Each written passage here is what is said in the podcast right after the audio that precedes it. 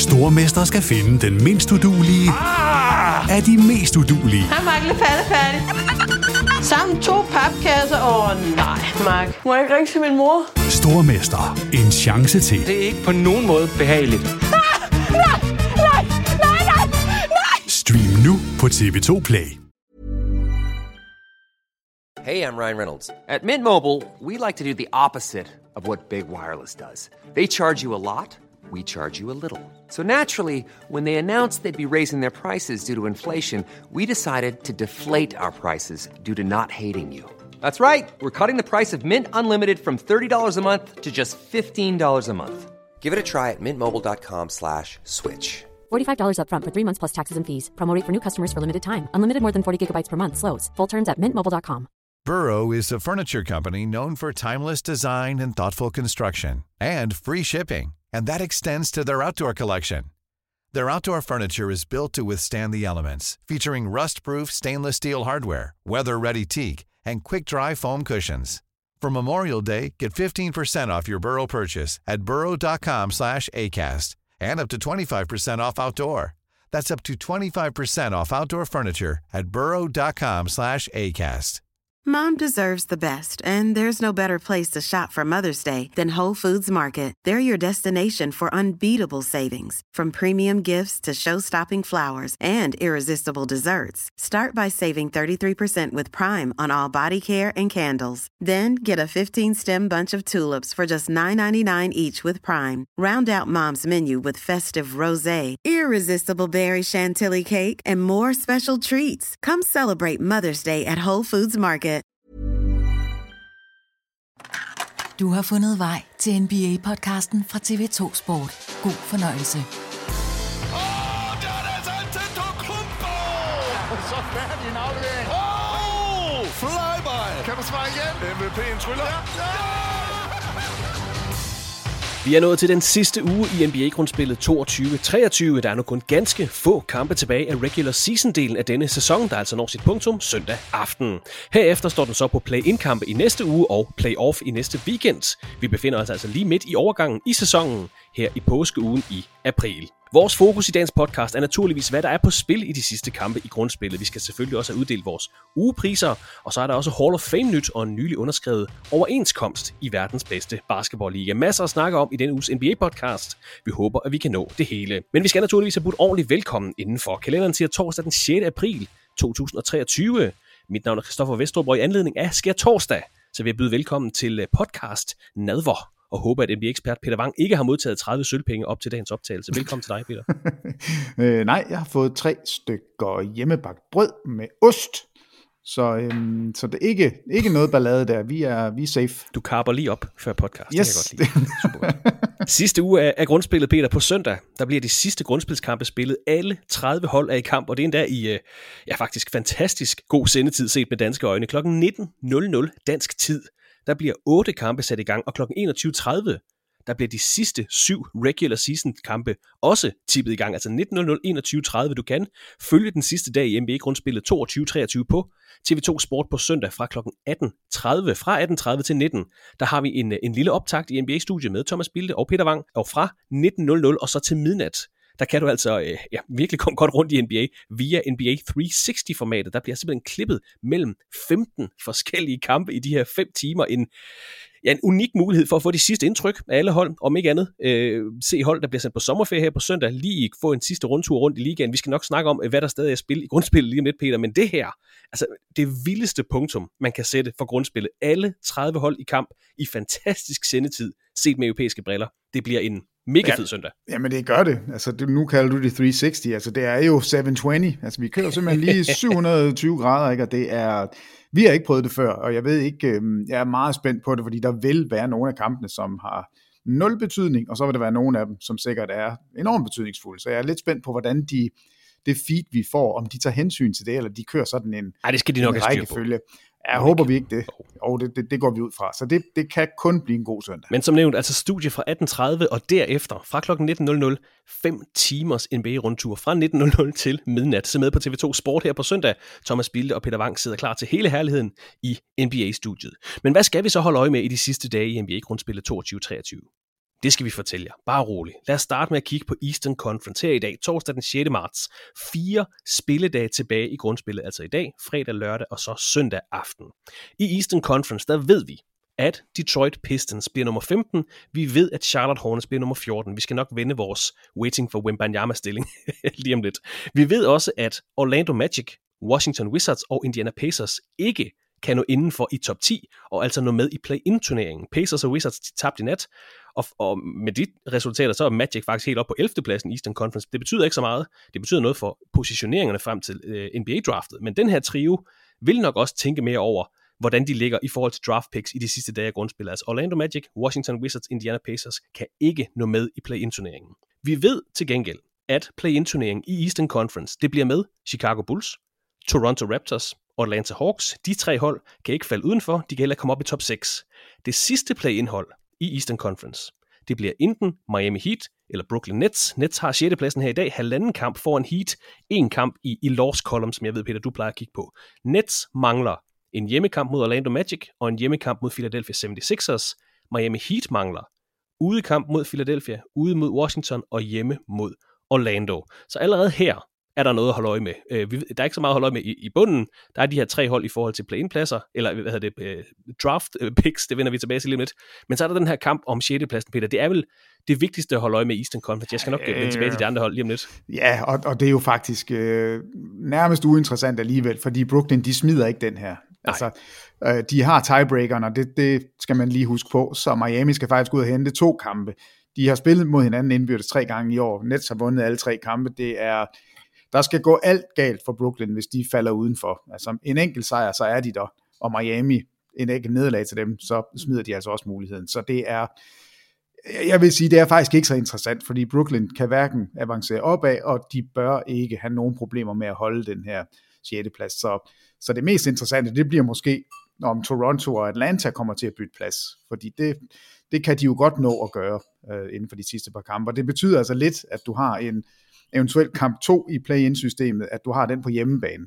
Og det er jo det, det hele drejer sig om i 7, 8, 9 og 10. Altså 7 spiller mod 8 i den første kamp. Taberen af den kamp får hjemmebane i den anden play-in-kamp, yes. hvor det så er, er vinderen af 9 og 10, der møder hinanden.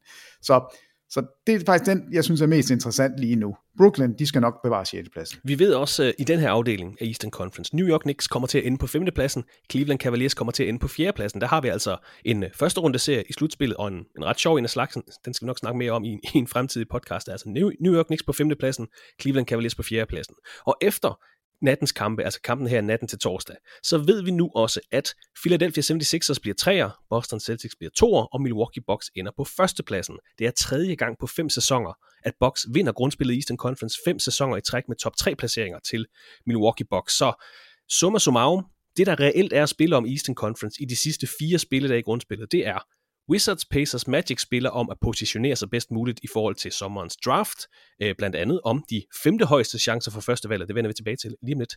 Der er den her øh, positioneringskamp i play-in-feltet, og så har vi Miami Heat og Brooklyn Nets, der kæmper om 6. pladsen. Øh, jeg tror faktisk også godt, vi kan konkludere, at Chicago Bulls ender på en 10. plads, da, da Raptors har tiebreakeren over dem, så det kan vi også godt konkludere. Chicago Bulls ender på 10. pladsen.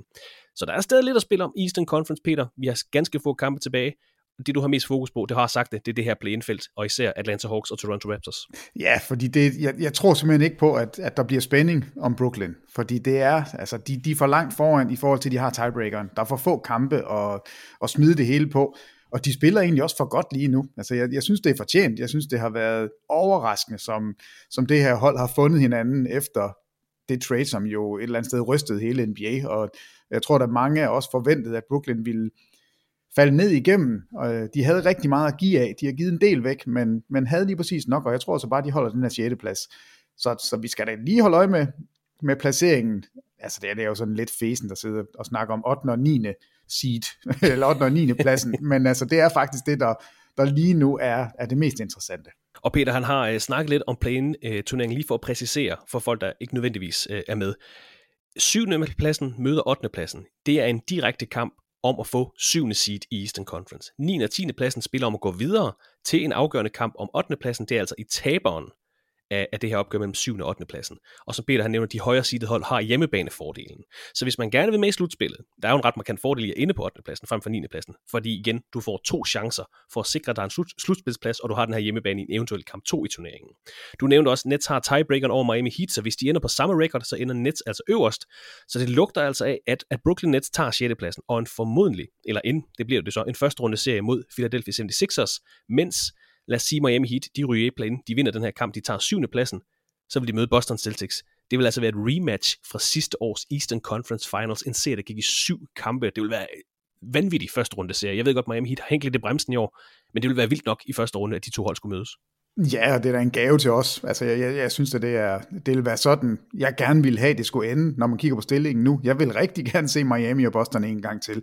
Jeg vil gerne se det her Miami-hold give den et sidste skud med den, ja, et eller andet, den, øh, den roster, de har lige nu. Altså, Kyle Lowry kommer fra bænken, og det er, spørgsmålet er, kommer han tilbage som starter, når slutspillet går i gang? Hvad gør de der? Så har de et skud i bøssen. Øh, de ser simpelthen så ringe ud angrebsmæssigt.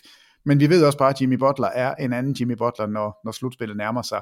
Og jeg tror ikke, at, at Boston sidder og kigger ned og siger, juhu, det var da fedt, det var Miami. Jeg er sikker på, at de hellere vil have Brooklyn. Øh, eller også så håber de, at Miami snubler i play-in-systemet. Og altså, det bliver jo sandsynligvis Atlanta, som snupper 8. pladsen, øh, inden de her play-in-kampe, fordi de har tiebreakeren på Toronto og er en kamp foran, så lidt det samme scenarie, som vi ser mellem Brooklyn Nets og, de, og Miami Heat. Og de vil så møde Milwaukee Bucks, og det var så Eastern Conference Finals for to år siden, vel ja, at mærke. Der tror jeg så bare ikke, der bliver ret meget at snakke om. Altså Atlanta har været en af de store skuffelser. Jeg håber egentlig, at det, og jeg tror faktisk også, at det bliver Toronto, der kommer ud af, altså får den sidste plads. Hvis jeg skal lave sådan en, en lynhul prediction lige nu, så, så snupper Miami syvende pladsen, og så bliver det Toronto, der overrasker og kommer ind. Og det vil jeg langt hellere have, fordi de er, altså potentialet hos dem, synes jeg, er, er større end Atlanta. Jeg tror simpelthen ikke på Atlanta, som, som de er lige nu. Jeg vil hellere have Toronto ind. Og som en, øh, en lille segue over til Western Conference, øh, så er det faktisk også ved at holde øje med resultaterne for flere hold uden for play-in og slutspilsbillederne. I begge conferences, vel at bemærke.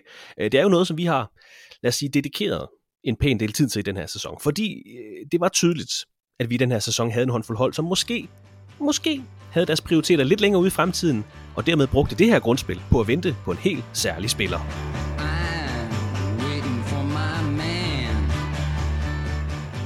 I NBA-draftet 2023, der kan førstevalget veksles til det franske stortalent Victor Wembanyama, et uh, meget lovende prospect, der kan blive den næste definerende spiller i verdens bedste basketballliga. Derfor der har vi holdt øje med bundholdenes placering i grundspillet, og dermed også, hvordan de procentuelt højeste odds skulle fordeles og kan blive tildelt ud fra deres placering i grundspillet. Det er jo noget, der trækkes lod om. I år er det den 16. maj, og jo dårligere et holds placering er, jo større procentuel chance er der for at få tildelt førstevalget i draftet.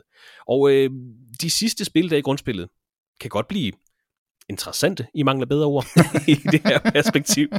Vi ved allerede nu, fire dage tilbage i grundspillet. Detroit Pistons, Houston Rockets, San Antonio Spurs får alle tre tildelt 14% chancer til førstevalget i NBA Draftet 2023. Det ligger fast allerede nu. Vi ved også, at Charlotte Hornets kommer til at få tildelt 12,5% chance. Men de femte højeste procentsatser, 10,5%, der i store dele af sæsonen, store dele af grundspillet har tilhørt Orlando Magic, de ligger nu hos Portland Trailblazers. De gik 3 og 13 i marts. De har nu den femte dårligste record i hele ligaen. De er pt. en kamp øh, foran bagud, jeg ved ikke, hvordan man skal definere det, lad os kalde det foran i det her perspektiv, en kamp foran Washington Wizards, Indiana Pacers. Jeg tænker ikke, Peter, selvom de har fået altså Spurs, Rockets, Pistons, Hornets, det er på plads. Jeg tror ikke, vi får ret mange sejre at se for de her mandskaber i de næste dage. Slet ikke for Portland Trailblazers, hvor altså, de er jo i spil til femte højeste odds for første valg, og dermed Victor Wembanyama. Vi holder øje med det til det sidste. Øh, de endelige draftvalg falder først på plads efter søndagens kampe. Men der er også en lille ting at holde øje med, ja. hvor meget Portland kan tabe de sidste fire dage. Ja, altså det, det, hvis ikke Portland smider de kampe, så har de da helt tabt nogen som helst sans for realitet, fordi det, det er det eneste, der er tilbage for dem i år. Det er at få, det, er, det drejer sig altså om 2,2 procent ekstra chance for at, at få Wembanyama. Øh, forskellen ja. mellem 5. og 6. pladsen, det er altså det er 10,5 procent eller 8,4 procent chance. Så, så det er da værd at gå efter, og det vil da være helt hovedløst, hvis man hvis man ikke taber de tre. Det skal du sige til øh, Shaden Sharp. Han har fået, han har fået Ja, hvad sker der med ham? Jamen han har da, altså, man kan sige meget om, om det her med at udvikle spillere. Det, det gør altså en forskel, at der lige pludselig er minutter, og der ikke er, er sådan et forventningspres, at man bare kan spille frit. Hvor har han spillet godt? Altså det er, det har været rigtig sjovt, og så tror jeg et eller andet sted, Minnesota sidder nok og tænker, hvad, hvor, hvorfor? Altså, hvorfor spiller I sådan mod os? Det var en af de der sejre, Portland fik. Vi har brug for alle sejre, og så taber vi. Det, jeg læste en statistik, at det er den, den største overraskelse siden The Merger i forhold til odds. Ja, fordi øh, Minnesota var, var det plus 20 points Jamen, jamen det var kampen, helt... og så vandt Portland lige Ja, det, det, det var den største overraskelse. Men det siger alt om Minnesotas uh, sæson. At lige så snart de får, får styr på en lille smule, så smider de en kamp, og selvfølgelig laver en ny rekord for dårlig dom. Hvor har det dog været en mager sæson. Og med mindre der kommer et mirakel her til sidst, og de kommer indenfor i slutspillet og laver en overraskelse, så må det være en katastrofal sæson. Altså det, helt på toppen af noget af det ringeste, vi har set nogensinde. Og på den måde kom vi altså over i, i Western Conference. Dårligdom hos Portland og, og Minnesota Timberwolves. Portland, der dog lige nu har de femte højeste odds for førstevalget i NBA-draftet. Som nævnt, der bliver trukket løjet den 16. maj.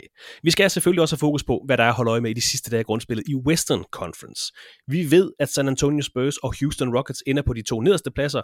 Øh, det er ikke så vigtigt, om de ender 14 og 15, og hvem der gør det øh, i forhold til draft odds eller så meget andet, men vi ved, at de to hold kommer til at dele de to nederste pladser. Vi ved, at Portland Trailblazers ikke kan komme med i slutspillet. De har de har et tiebreaker over Utah Jazz. De kan i princippet ende på 12. pladsen i stedet for den 13. plads, de ligger på i dag, hvis de vinder deres sidste tre kampe, og Jazz taber dem. Men jeg tror godt, vi kan regne med, at Portland ender øh, på 13. pladsen. Vi regner ikke med, at de vinder flere kampe. Og derudover, Nej. så er der rigtig meget at holde øje med. Vi ved til gengæld, op i toppen, Denver Nuggets ender som nummer et i Western Conference. Det er første gang i franchisets historie, at Nuggets ender på førstepladsen i Western Conference. Den er sikker. Vi ved, at Phoenix Suns ender på fjerdepladsen. Vi ved, Memphis Grizzlies Sacramento Kings skal dele anden og tredje pladsen. Kings har tiebreakeren over Grizzlies, så hvis Memphis taber deres sidste to, og Kings vinder deres, så bytter de altså plads. Lige nu der er det Memphis Grizzlies nummer to, Kings på tredje pladsen. De kan i princippet bytte plads, men vi ved det ikke helt endnu. Vi ved, at Oklahoma City Thunder, Dallas Mavericks og Utah Jazz ikke kan nå indenfor i top 6, så hvis de skal forlænge deres sæson, så bliver det altså via play-in-turnering. Og derudover, så ved vi ikke noget, Peter. Vi ved ikke, hvem der er med i play-in-feltet. Vi ved ikke, hvem der tager de to sidste pladser, altså de sikre pladser, 5. og 6. pladsen. Vi fik jo en, faktisk en ekstrem vigtig kamp her i nat mellem de to Los Angeles mandskaber. Før kampen, der var begge to på 41 sejre, 38 nederlag. Clippers lå på 6. pladsen, Lakers lå på 7. pladsen. Det endte så med en Clippers sejr 125-118, og dermed så sprang Clippers faktisk helt op på 5. pladsen. Nu er det Golden State Warriors, der ligger på 6. pladsen. En kamp foran Lakers og Pelicans, der begge er 41-39 Lakers med den tiebreaker.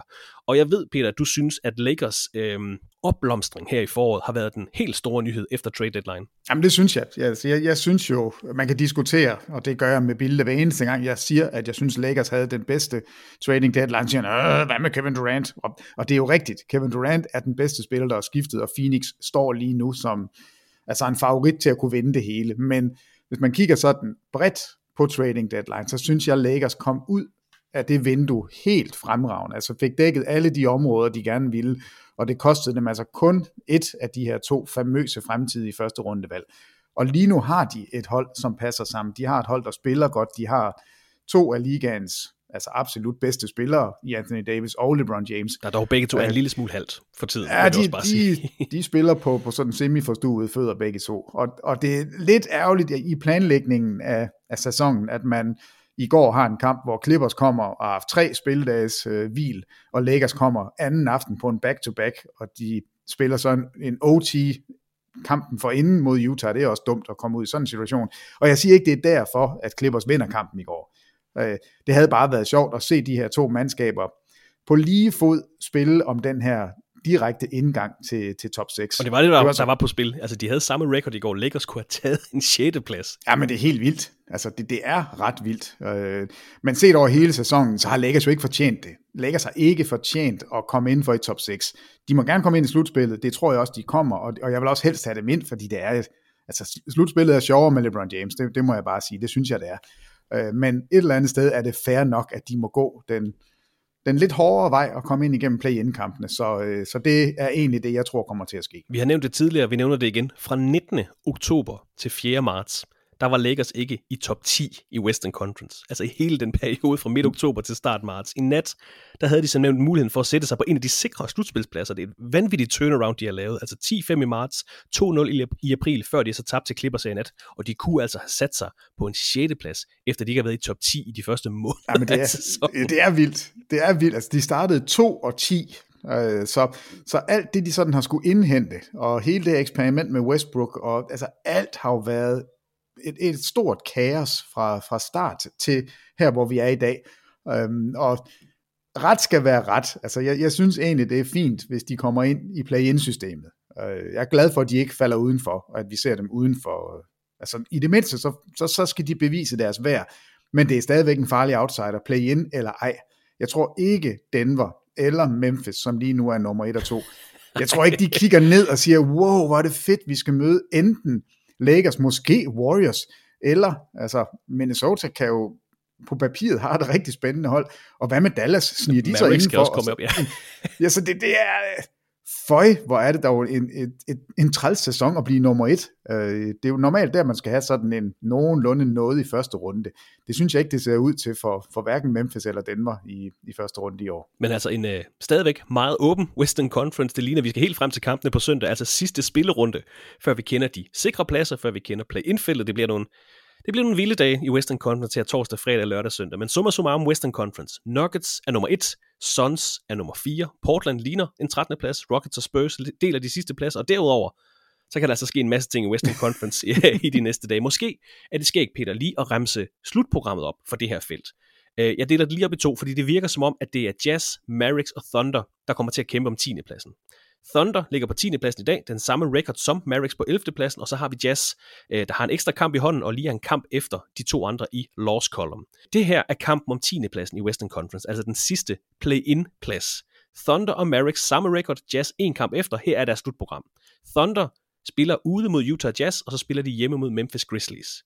Mavericks spiller hjemme mod Chicago Bulls, hjemme mod San Antonio Spurs, og så har vi Utah Jazz, de spiller altså hjemme mod Oklahoma City Thunder, hjemme mod Denver Nuggets, der formodentlig stiller et B-hold, de har sikret sig deres plads, og så ude mod Los Angeles Lakers, der formodentlig stadigvæk har noget at spille om. Så det her, det lugter lidt af to sejre til Mavericks, de møder Bulls og Spurs.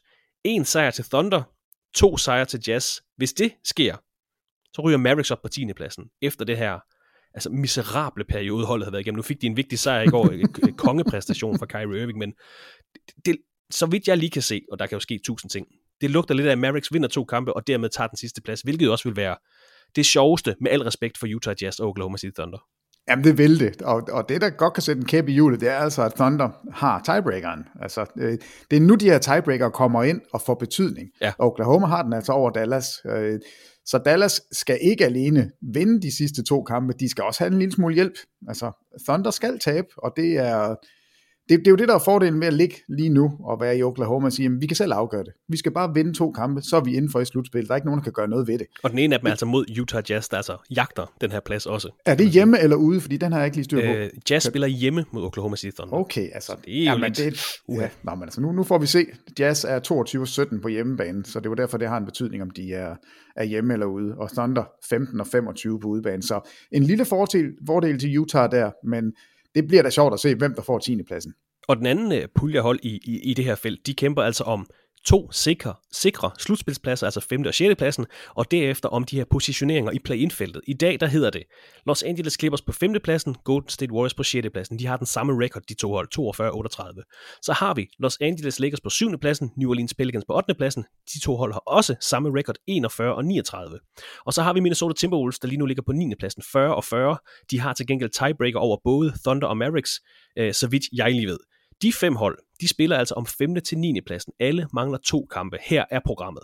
Los Angeles Clippers møder Portland hjemme og Phoenix ude. Phoenix, de har jo sikret sig deres plads, så det lugter lidt, måske lidt af to Clippers sig. Portland kommer ikke til at vinde flere kampe. Golden State Warriors ude mod Sacramento, ude mod Portland. Los Angeles Lakers spiller hjemme mod Phoenix og hjemme mod Utah. New Orleans Pelicans spiller hjemme mod New York Knicks, som vi nævnte før, har sikret sig deres plads, og så spiller de ude mod Minnesota Timberwolves, som jo også gerne vil op i, i hierarkiet. Minnesota Timberwolves mangler så ude mod San Antonio, og så den her kamp hjemme mod New Orleans. Så umiddelbart, skud for hoften. To sejre til Clippers lugter det lidt som. Øh, de ender så på femtepladsen. Lad os give Golden State Warriors en sejr. De spiller som sagt ude mod Portland, de spiller også ude mod Sacramento. Så ender de altså på 43-39. Lakers kunne godt vinde begge to, spiller mod Phoenix, spiller mod Utah, dermed når de også op på 43-39. Altså hvis Warriors bare vinder en kamp, og Lakers vinder to, så har Lakers faktisk tiebreakeren over Warriors. Så hvis Lakers vinder to, og Warriors kun en, så overhaler Lakers altså Warriors.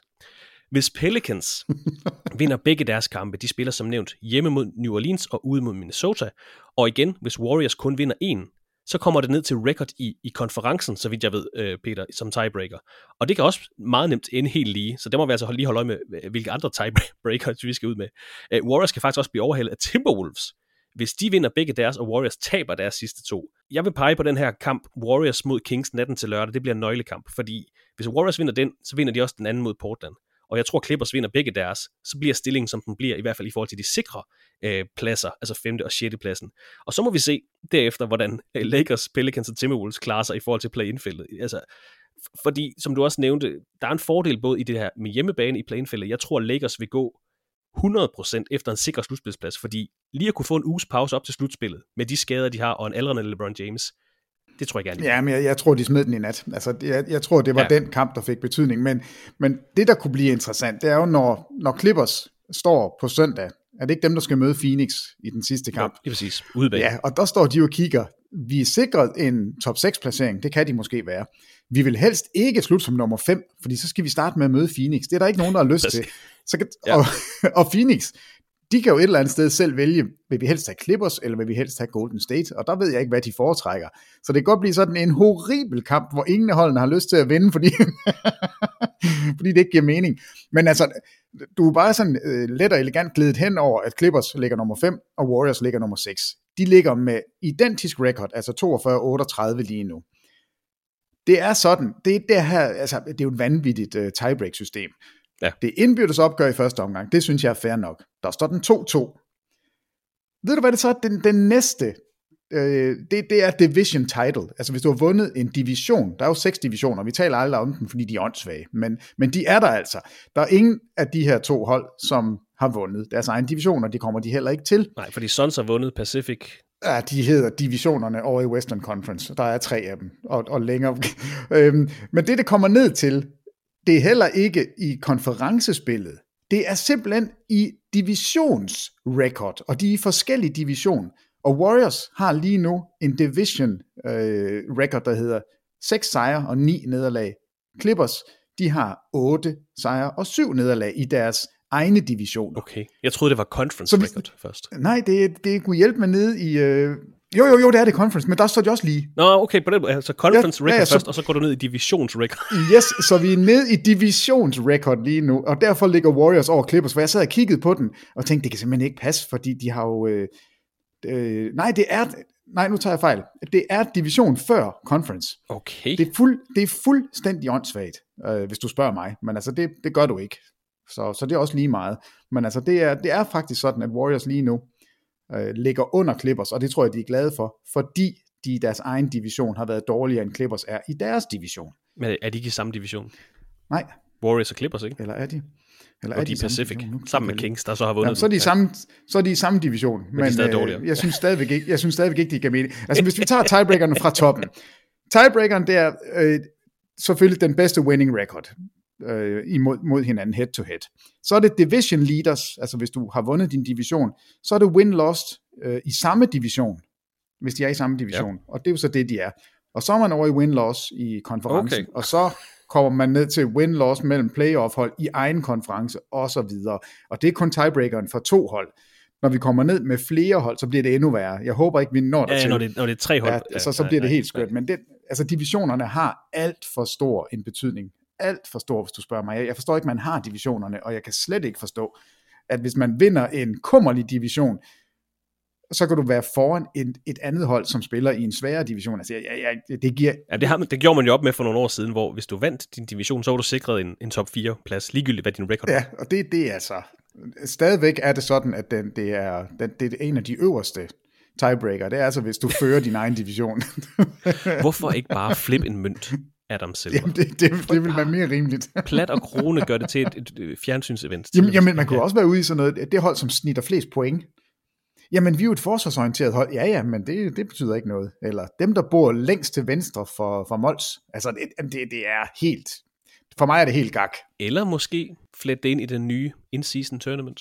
Se, der var der så noget at spille for. Så kunne man i det mindste få en fordel, hvor, hvor det gav mening. Nu er de... Eller All-Star. Nej, det kan man selvfølgelig ja, ikke. Nej, det ved jeg ikke. Øh, men i hvert fald, det er derfor, at Clippers og Warriors ligger, som de ligger. Det er fordi, det ene hold er bedre i divisionen end det andet. Men der er altså i hvert fald noget at holde øje med her. 5., 6., 7., 8., 9. pladsen, og så også den her kamp om 10. pladsen mellem Thunder, Mavericks og, og Jazz. Der, det kan meget vel være, at vi kommer ned til de sidste kampe søndag, og så må vi se, hvordan man vil positionere sig. Og det, og det er jo også lidt sket, at, at man, man kigger faktisk op og se i forhold til, om man vil ende på, på 5. eller 6. pladsen. Du nævner det selv, hvis du ender på 5. pladsen, så skal du møde Phoenix Suns i første runde. Hvis du ender på 6. pladsen, så skal du møde Sacramento Kings. Og det er som om, på trods af den her enormt flotte sæson, Sacramento Kings har haft, altså så vil man hellere møde dem, end man vil møde øh, Kevin Durant. Jamen, det, jamen nu, det har været en rimelig nem øh, schedule, de har haft, men de har ikke tabt en kamp endnu. Altså, Booker, Durant og Paul, når de har været hos Phoenix sammen, de har ikke tabt endnu. Er det, er det 0 og 9, eller? Eller 9 0 hedder det så? Eller? Jeg, jeg, jeg låser det 10. Det er 9 eller 10. Altså, det, det, er, det er ikke et scenarie, man har lyst til. Og man starter jo ligegyldigt hvad, om det er Sacramento eller Phoenix, så starter du på udbanen. Altså, der, der er ikke noget lykkeligt scenarie her. Øh, men skulle jeg vælge, stod jeg som holdejer lige nu og, og skulle spille en kamp, så ville jeg da også vælge Sacramento. Et unproven hold, som ikke har været i slutspillet i 16 sæsoner, som ikke har en eneste spiller, som kan stå og sige, jeg ved præcis, hvordan vi gør, når vi... Ej, undskyld. Øh, Matt, nej, ikke Matt Barnes, heller ikke Scotty Barnes. Harrison Barnes. Øh, ham skal vi selvfølgelig lige give lidt kredit, men, men alle de andre, det er altså det er rookies på det her niveau. Det er Aaron Fox, som har været vanvittig han har ikke nogen erfaring med det her. Sabonis, det er altså også minimalt, hvad han har prøvet. Det, så det er, øh, det er bestemt Phoenix, man frygter af de her to hold. Det er der ingen tvivl om. Men øh, som sagt, i forhold til slutprogram og hvordan øh, det ser ud, så ligner det. Det ligner i hvert fald, at Clippers tager en af de to sikre slutspils, slutspilspladser, om det bliver 5. eller 6. plads, det må vi se. Øh, Warriors kan selv afgøre det. De skal vinde over Sacramento her natten til lørdag, så har de den her kamp ude mod Portland på søndag, som de formodentlig, formodentlig også vinder. Øh, så, så, så playoff øh, matchups, Peter, så har vi jo i Denver Nuggets, der bliver nummer et, de skal jo så møde det hold, der øh, vinder kamp 2 i play-in-turneringen i Western Conference. Og så har vi Memphis Grizzlies, der meget nemt kunne stå over for Los Angeles Lakers i første runde. Det kunne med også være en sjov runde, både fordi Lakers er den her sovende gigant, men også fordi Memphis vil angribe dem, altså med alt, hvad de har. De vil simpelthen, de vil ikke holde noget som helst tilbage for lige at, at sætte, sætte Lakers på plads. Og så Denver Nuggets, der så, hvem, hvem ser du så, øh, den må nok møde første runde, altså det hold, der får den anden plads i play-in-turneringen. Hvis vi nu siger, at, at det er Lakers, der, der trækker det første strå, altså syvende pladsen. Jamen altså det, øh, det, er jo, det vil være tageligt ikke at pege på Pelicans, fordi de lige nu ligger nummer 8, men jeg har bare sådan en fornemmelse af, at, at Minnesota på en eller anden måde er nødt til at retfærdiggøre det trade, de lavede. De er nødt til at spille bedre, end de har gjort. Carl Anthony Towns er tilbage igen. Øh, skal jeg komme med et bud, så tror jeg, det bliver Minnesota, der kommer indenfor og, og skal møde Denver i første runde. Og jeg tror, at Denver er lykkelig, hvis det bliver Minnesota, frem for Pelicans, fordi så ligger den store tykke sejren og lurer, kan det være, han når at komme tilbage.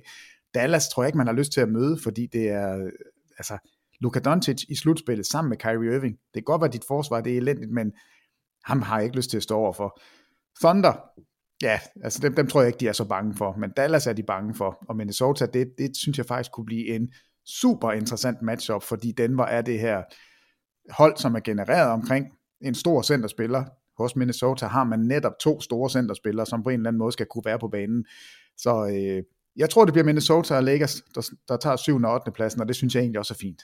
Nu har vi været øh, meget efter Minnesota Timberwolves øh, med rette her i podcasten, Peter, men hvor stor en, hvor stor en fiasko vil det være, hvis Dallas Mavericks ikke engang kommer i top 10 i den her sæson? Jamen gigantisk. Altså nu, øh, nu ved jeg ikke, om du har set det ikke skedulerede interview, der har været med Mark Cuban i nat, hvor han retfærdiggør deres øh, beslutninger omkring Jalen Brunson og siger, at vi havde slet ikke nogen muligheder, og han ville ikke være her, og Altså, jeg tror, det er, det er løgn. Altså, ja, de har bare dummet sig. Dallas har dummet sig nogle gange, hvor de har haft en chance for at gøre det rigtige. Og de har kontinuerligt gjort det forkert, og nu står de med en, en gigantisk hovedpine i Kyrie Irving. Og Mark Cuban siger, vi vil gerne forlænge, vi vil gerne have, at Kyrie han bliver her. Øh, vi har ingen anelse om, han, om han har lyst. Det vil være en katastrofe for Dallas ikke at komme indenfor. Øh, men du kan sige det samme om Minnesota, altså, og de kommer ikke begge to indenfor. Øh, så, så det er, det er bestemt to hold, som skal lave noget soul searching hen over sommeren. Og... Ja, for der er jo, der er jo snak om, øh, undskyld jeg afbryder Peter, det her med, at man vil sætte Doncic og Irving ned i de sidste kampe. Nu, altså nu var de på banen net, og nu vandt de den her kamp, der, der stadig gør, at de er i spil til den sidste play-in-plads. Men der var snak om, at man vil sætte dem ned, og så jagte det her øh, draft, eller øh, chancen for et højt draft pick, så man kan bygge noget til fremtiden. Men i en sæson, Jamen, en sæson hvor du har, du har Luka Doncic, der leverer historiske præstationer, som er en af NBA's, øh, uden at præcisere det, men i hvert fald en top 10 spiller, hvis ikke en top 5 spiller en tiende plads, eller ikke engang en tiende plads i, i grundspillet. Jeg ved godt, Western Conference er, er hård og, og bred og sådan noget, det er slet ikke det, men det er sgu ikke godt nok. Nej, jamen de, de, kan kun, de kan kun redde det her en lille smule ved at komme ind for i slutspillet i første omgang, og så gøre en god figur. Om man får et exit i første runde i en syvkampserie, eller om man slutter på 11. pladsen, der er en gigantisk forskel i selvforståelse. Og Luka Doncic, han har ikke på noget tidspunkt sagt andet, han gerne vil vinde. Jo, han har sagt, at han, han er trist, og han har mistet sit spillehumør og, og alt det her. Altså, jeg, jeg synes, det ville være endnu værre, hvis man havde sat dem ned. Uh, nu vinder de en meget, meget vigtig kamp i nat, og er stadigvæk i live i, i det her slutspilsræs. Og jeg kan ikke forestille mig andet, end man går hele hjertet efter det i to kampe. Og så må, så må det jo så være op til de andre hold, om de vil lukke Dallas indenfor. De kan jo selv beslutte det. Altså, de kan bare holde de kan bare holde dem ude, de kan vinde deres egne kampe, så kommer Dallas ikke med. Øh, men hold nu op en, en forfærdelig sæson, det har været, og det, det der er, det der sådan ligger under det store problem, det er jo, hvad vil Luka Doncic nu? Altså, er han en spiller, der vil prøve at søge væk fra Dallas, fordi han ikke synes, at de, at de gør det godt nok? Øh, det er jo det, man frygter. Det er jo egentlig ikke at misse slutspillet. Altså det, det kan man sagtens Det er nøglen til med. fremtiden. Nøglen ja, det er fremtiden. til kontinuitet i de næste 10 år. Lige, ikke? Altså. lige præcis. Altså det, det er det, de er bange for. Fordi hvis du har en spiller, og jeg er villig til at sige, at han er en top 5 spiller, altså øh, jeg har meget svært ved ikke at se, at, at Doncic han skal være på All-NBA første holdet, øh, som, som en af de to guards. Så, så god er han, og når du har en spiller af den kaliber, og du har kontrollen over ham, fordi du har haft ham hele tiden, så er det, så er det simpelthen forfærdeligt, hvis han vil væk fordi så har du ikke gjort dit arbejde rundt om ham godt nok, og det må man sige, det har de ikke. Altså der, der er virkelig, der er masser af ballade, og så har man gået all in på det her Kyrie Irving, som alle vidste ville være meget, meget spændende angrebsmæssigt. Og det er det også. Altså de, de spiller jo, de er, meget, de, er svære, de er svære at holde væk fra kurven, de er svære at, at holde nede, men deres forsvar er bare så dårligt, at man næsten ikke kan forstå det. Omvendt, så, så er det jo et hold, hvor man kan se, hvad er problemet? Jamen det er forsvar. Godt, vi øh, laver den, den store makskontrakt til Kyrie Irving, han bliver, vi har ham og Luka Doncic, så er angrebet på plads, og så gør vi alt andet ved siden af og samler forsvarsspillere op. Så må man se, om man kan løse det på den måde, men i det mindste er det nemt at adressere, hvad problemet er.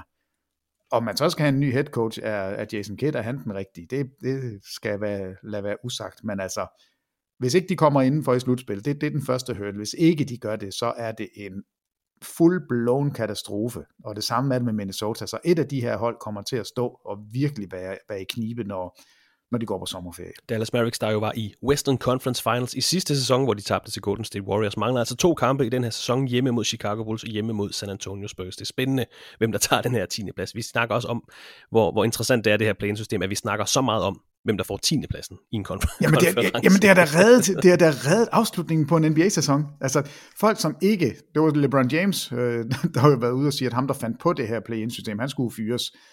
Altså øh, nej, han skulle have en øh, guldmedalje, fordi det er, det, det har givet så meget liv til en afslutning på en sæson. Jeg elsker play-in-system. Jeg synes simpelthen, det er så fedt, øh, at de her kampe, som ellers ville på mange fronter ville være ligegyldige, at de lige pludselig har en enorm, en enorm værdi, og det er, det er værd, man sidder og snakker om. Altså tre dage inden grundspillet er slut, så sidder vi og kigger på kampe og siger, at det kan være den vigtigste kamp i sæsonen. Altså det er, jeg synes, det er en gave til NBA, det her system. Er der mere, vi skal sige om uh, stillingen i enten Eastern eller Western Conference, inden vi springer videre til uh, lidt andre nyheder? Nej, altså jeg, jeg undrer mig bare, når jeg kigger på stillingen, at, at Portland kan være nede som det femte dårligste hold. Altså de, de startede ud som lyn og torden. Jeg tror, de var nummer et i, i Western Conference i starten af sæsonen, og Damian Lillard spillede, eller har spillet sin statistisk bedste sæson, og står til at tjene er det 260 millioner over fem år. Altså, alt så jo egentlig rigtig fint ud lige i starten hos Portland.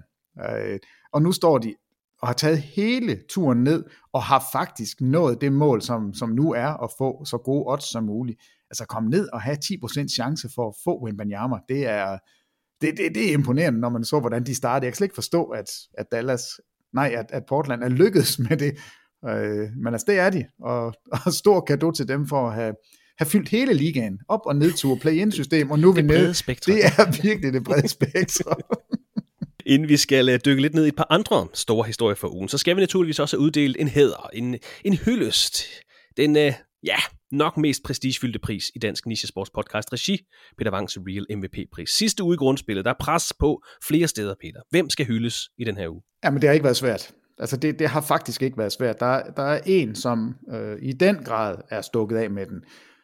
Og det, det er både fordi, jeg har fundet to øgenavne på ham, eller nicknames, som jeg synes passer perfekt, og så fordi han har en præstation, som er ud over det sædvanlige. Og det er selvfølgelig Herbert Jones, vi taler om. Herb Jones.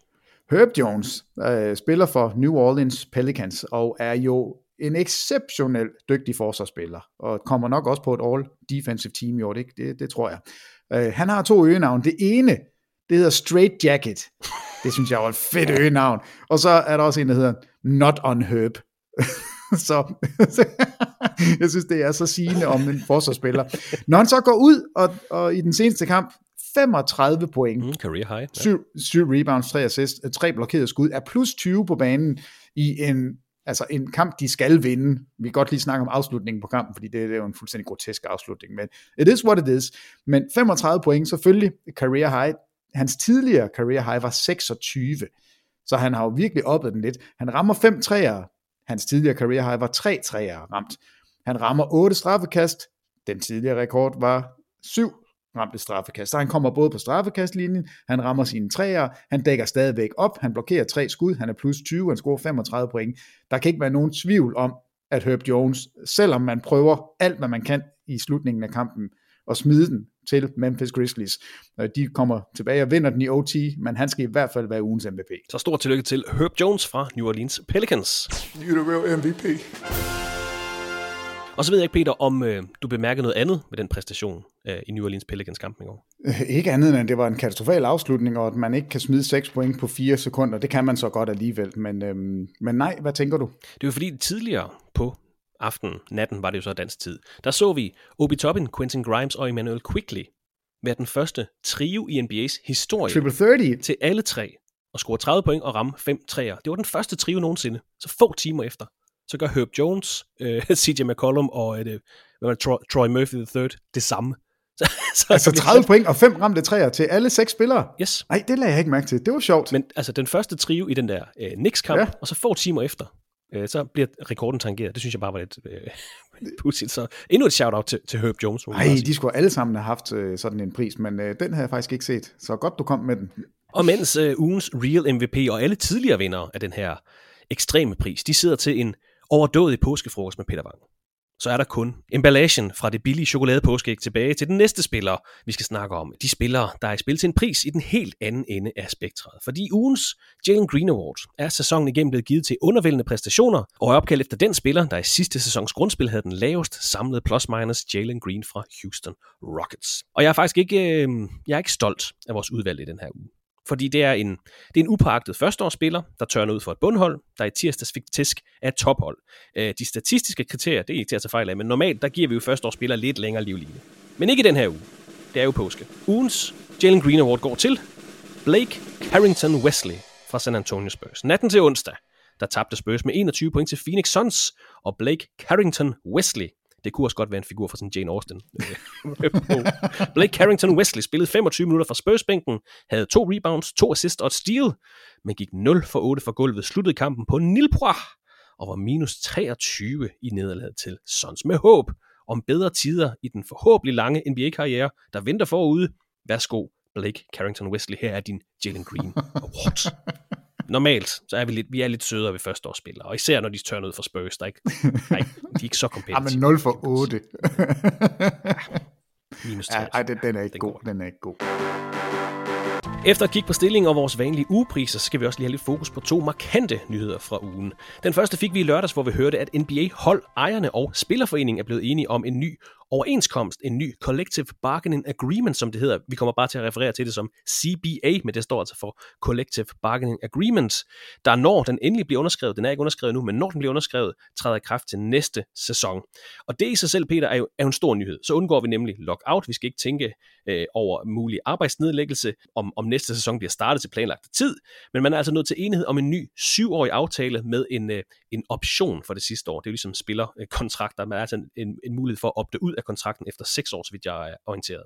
Men udover at vi undgår et lockout, så fik vi også nyheden om en række tiltag i den her aftale.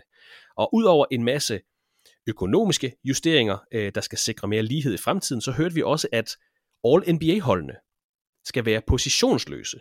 Og det er jo det er jo rimelig vigtigt, både i forhold til, når jeg beder Peter om at stille All-NBA-holdene, men det er også vigtigt i forhold til de her klausuler, der er i for eksempel Supermax-kontrakter.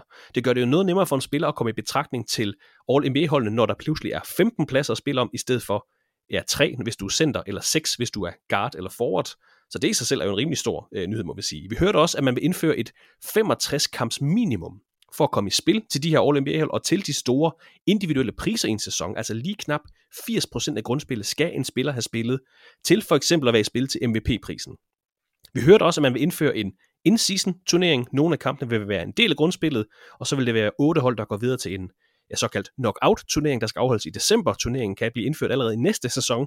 Og en sidste ting, jeg lige blev mærke i, det er, at man nu vil tillade tre spillere på de her two-way-kontrakter per hold, i stedet for to, som man har i den her sæson. Nu ramser jeg bare en masse op, Peter, men masser af spændende nyheder, altså økonomiske detaljer, de kan godt blive en lille smule langhårede. Det er selvfølgelig øh, en kontinuerlig justering af øh, de store udsving, der er både økonomisk og, og talentmæssigt. Men jeg har taget de her øh, fire lidt mere håndgribelige ting med fra CBA, altså minimum antal kampe, et positionsløst All-NBA hold, altså de tre hold, der bliver sat, in-season turnering og så en ekstra two-way kontrakt per hold. Overordnet set, super godt med en ny CBA, det giver ro alle steder, men også spændende med alle de her øh, nye nyheder og tiltag. Jamen altså, i, i første omgang så ja, altså hvor er det dog skønt, at, øh, at det er gået fuldstændig smooth, og der har ikke været nogen problemer. Øh, vi kan alle sammen huske, hvordan det var i 1999, hvor man havde den første lockdown i, i, i vores tid, altså hvor man slutter af med at have en fuldstændig sammentrykket sæson, som kører fra, jeg tror de starter i januar og slutter til normal tid, altså 50, 50 kampe. kampe ja. ja, og altså sekvenser med back-to-back-to-back kampe, noget som, hvis man sagde det i dag, så ville NBA-spillerne falde ned af stolen og sige, nej, det har man aldrig spillet, det kan da ikke lade sig gøre. Kawhi Leonard vil bare retire. ja, altså, altså det, det, var, øh, det var en vild sæson, som på mange måder, altså det, det var et af, af mesterskaberne til, til San Antonio det år, og, og nogen kigger på det og siger, at ah, det er ikke et ægte mesterskab, fordi man kun spillede 50 kampe. Hvis, hvis man skal bruge det til noget, så skal man sige, det er ikke et ægte mesterskab, fordi der var var mange spillere, som faktisk ikke troede, at sæsonen ville gå i gang, så de var ikke i form. Altså, de, de kom jo bare lige pludselig, gud, skal vi spille kampe, og hvad, skal vi spille tre kampe i streg? Øh, så, så det var en lidt mærkelig sæson. Og så den værste lockout, øh, det er jo fordi, vi sad midt i den. Vi var begyndt at lave tv på det tidspunkt, og lavede jo også podcaster, alt muligt i 2011. Og det var jo en katastrofe, at man ikke kunne komme i gang, og vi har sådan glædet os. Og vi, øh, altså, det, det var en, øh, det var en forfærdelig forhandlingssituation, og vi var jo faktisk på det tidspunkt også meget bange for, betyder det, at en hel sæson bliver aflyst. Heldigvis så fandt jeg også en løsning dengang, men hvor er det dog befriende og skønt, at man nu kan se, at det giver mening at få lavet en aftale. Der er så mange penge på spil, og I får så meget, I er nødt til at kunne justere det imellem jer, sådan at alle er glade, og det lykkedes. Øh, jeg er ikke sikker på, at det hele er er spot on. Der er der nogle ting, man, man sikkert fortryder, man har gjort, men, øh, men jeg synes, det er dejligt, at de bare kører videre, og at vi ikke skal sidde og bekymre os omkring, hvorvidt der kommer en, en, en strække fra, ja, det kunne være for ja, spillerne, præcis. og det kunne være for ejerne. Så, så og, godt, og selvfølgelig, godt, selvfølgelig skal forholdene være på plads, det er slet ikke det, vi siger, men, men alle taber jo økonomisk, når der ikke bliver spillet kampe, altså ligaen og spillerne. Øh, så, så det er jo også et incitament for at få lavet en aftale så hurtigt som muligt. Jamen helt sikkert, og, og den er jo, pengene er der, og, og de store penge ligger jo i tv-aftalerne, og det var også derfor den der sindssyge sæson i 99, altså det, det var blandt andet derfor, fordi man skulle nå at spille 50 kampe, fordi ellers så ville tv-pengene ikke blive udbetalt. Så, så altså det, det, det var sådan lidt skørt. Man nåede 66 kampe i, i 2011, Øhm, så der var man, det var også tv, det var drevet af dengang, og det bliver det nye også, når den nye tv-aftale, jeg tror det er 25, den træder i kraft, altså det er jo, det er jo virkelig mange penge, vi taler om, så det kan heller ikke passe, at man ikke kan finde ud af at dele det. Og, og det, man har undgået, altså jeg har ikke hørt det nævnt i hvert fald, men, men det der med at få en hard cap, det har jo altid været ejernes ønske, fordi hvis du har en hardcap, så, må du, så, så kan de sige, jamen altså, vi må ikke gå over det her tal, så derfor så bliver lønningerne sådan her. Og, og den er jo ikke rimelig set med spillernes side, og jeg synes heller ikke, det er rimeligt, hvis man havde en hardcap, når man kan se, at der kommer så store beløb ind, og de er stigende så nytter det jo ikke noget at sige, I må kun bruge 100 millioner om året de næste syv år, selvom vi hvert år får en halv milliard mere ind fra tv-penge. Altså det, det kan jeg jo godt forstå. Øh, så, så hardcap er ikke en option, det, og der er vi ikke nået til. Der, det, har man ikke, det har man ikke skændtes om. Så jeg synes, det er fremragende, at der kommer en aftale på plads uden, øh, uden ballade. Og hvad så med de her nye tiltag, Peter? Jeg ved jo især, at, at vi har snakket lidt om de her All-NBA-hold, for eksempel. Jamen altså, jeg, jeg, jeg synes faktisk, det er rart, at man må tage de 15 bedste spillere. Øh, og det kan og så jeg, godt være, det er 10 guards en sæson, og så kun 5. Ja, øh, men jeg har også hørt Bill Simmons podcast, hvor han som en af de få har været ude og sige, at han synes, det er forfærdeligt, og han synes, det er for ringe, og man ikke har det der historiske vingesus. Øh, og der er altid har været problemer omkring, hvis du var den fjerde bedste center i ligaen, eller før man havde tre All-NBA-hold, bare den tredje bedste center i ligaen, så kom du ikke på et All-NBA-hold. So be it. Altså det, det er jo, øhm, det kan jeg også godt forstå. Jeg, jeg elsker det historiske også, så jeg synes også på den måde, øh, kan det da godt være, at der bliver nogle ting, der går tabt. Og det, det, det, det kan jeg da godt være lidt ked af. Men jeg synes bare omvendt, jeg synes det er en skam, at, at man kan have tre af de fem bedste spillere i ligaen, øh, og de kan ikke få lov til at komme på førsteholdet. Det synes jeg var noget pjat. Øh, hvis, hvis man tydeligt kan se, at nogle spillere er bedre end de andre. Altså Joel Embiid og Nikola Jokic i år og sidste sæson, altså de skulle jo og skal jo helt sikkert på All-NBA førsteholdet, hvis du tager de fem bedste spillere. Øh, Simmons argument er jo, jamen så er det jo ikke et hold, fordi man spiller jo stadigvæk med, med små spillere og store spillere. Vi siger positionsløs basket. Ja, det, det øh, advokerer jeg jo også for, at det er. Men der er jo også noget med, at vi spiller jo ikke med, med fem guards. Altså, vi kunne aldrig se fem gange øh, Van Fleet på banen. Altså, det, det, det kommer ikke til at ske. Altså, så jeg er, jeg læner mig over i, jeg synes, det er fedt. Jeg synes, det er fedt at honorere de 15 bedste spillere. Øh, jeg synes, det er ærgerligt med det historiske. Øh, så, så det er sådan lidt, der er lidt malurt i badet, men jeg synes, det er det rigtige at gøre. Jeg synes, vi skal honorere de bedste spillere, og derfor skal man også komme på et All-NBA-hold. Så den, den kan jeg egentlig godt lide. Og så tror jeg, vi skal have lidt flere detaljer om øh, den her in-season turnering, før vi skal, vi skal kloge os på den, fordi det er meget flygtigt. Det hele det eneste, vi hører, det er, at man vil flette nogle af kampene ind i grundspillet, og så er der nogle hold, der går videre, og så skal Final Four spilles på en neutral location. Her nævner man Las Vegas, måske for at please det øh, publikum, der gerne vil have det hold til Las Vegas. Jeg ved det ikke helt. Måske skal vi have lidt flere detaljer, før vi skal, vi skal kloge på ja, det. Ja, vi ved lidt om det. Altså, vi ved jo også, at det er det, man, man spiller om, det er pengepræmier. Altså, der er en halv million. Ja, det er rigtigt. Øh, ja per spiller til, til det vindende hold, tror jeg nok. Øh, og og det, det var jo det, vi i hvert fald har lidt talt om. Skal der være et incitament for at være med, så, men så skal man spille med et eller andet. Det er jo så penge her, og ikke slutspilsposition, og ikke noget andet, vi har hørt om i hvert fald. Men jeg tror, det, jeg tror, det bliver en succes. Altså, jeg har det lidt med den her in-season tournament, at jeg håber, det kan blive det samme, som, øh, som det play-in-system, vi ser lige nu. At der bliver et eller andet at kæmpe for, at der faktisk er at der vil være nogle kampe, som, som vi sidder og hyper op til kampen, fordi den har en betydning i noget andet end kun stillingen. Så hvis de får det lavet rigtigt, så tror jeg, det kunne blive øh, rigtig, rigtig sjovt, og så tror jeg, jeg kan da godt se, at sådan et Final Four, øh, sådan en weekend i Vegas, og dække den, det tror jeg, der kunne være øh, rigtig, rigtig fedt. Og de hold, som godt ved, at de ikke kan vinde mesterskabet, så kan det være, at de sætter lidt ekstra ind på at, at vinde play-in-systemet. Men, men vil, det, vil det have større sådan værdi end, end All-Star-kampen. Ja, fordi... Altså, hvis det, hvis det vidderligt bare er pengepræmie til spillerne. Ja, fordi at kampene tæller med i øh, grundspillet. Altså det, det. Jamen, hvis det, kun, hvis det nu kun er de indledende kampe, der gør det. Du kan jo ikke, altså, du kan ikke lægge et grundspilsprogram og så sige, Nå, nu er, det, nu er det Utah Jazz og Oklahoma City Thunder, der har kvalificeret sig, så skal de spille igen. Det kan du ikke gøre. Jo, det kan du. Altså, du, kan, du, du, kan, du kan ikke bare presse en ekstra grundspilskamp ind mellem to hold, der bare har kvalificeret sig. Jo, de siger jo faktisk, at, øh, at dem, der kommer i finalen, skal spille 83 kampe. Jeg ved ikke, om den 83. 20. kamp så tæller med, om man kan sige, vi, vi laver vores schedule sådan, at alle hold som minimum har en kamp imod hinanden tilbage efter finalen. Og den finale kamp, der trækker vi så den kamp, de ellers skulle have haft, den trækker vi ud af systemet. Det ved jeg ikke, om man kan. Så er det selvfølgelig en hjemmebanekamp til et af holdene, hvor man mister revenue. Det kan man betale sig fra, hvis man, hvis man vil det. Jeg ved, jeg ved ikke, hvordan de gør det, men jeg, jeg kan godt lide ideen om at have noget at spille om på et tidspunkt, som har betydning både i den enkelte kamp, men altså også, som har betydning for grundspillet. Men du har ret, altså de kan jo selvfølgelig ikke planlægge, hvem der kommer i finalen, og hvem der så skal spille der, og hvordan skal den, det er mere og det, hvordan skal den så Måske skal vi have lidt flere detaljer, altså, Ja. men det er mere bare, altså, når, når det vidderligt bare er pengepræmier til spillerne, så, jamen, altså, så kan jeg kigge mig mere op over det, end en All-Star-kamp. Altså, Jo, fordi det er måske bare mig. hvis nu kampene har betydning for grundspillet, og det er jo det, de siger, at at de skal være med i grundspillet, men du har ret, Final Four, det, jeg ved ikke, hvordan i alverden de vil planlægge det. Øh, pff, I don't know.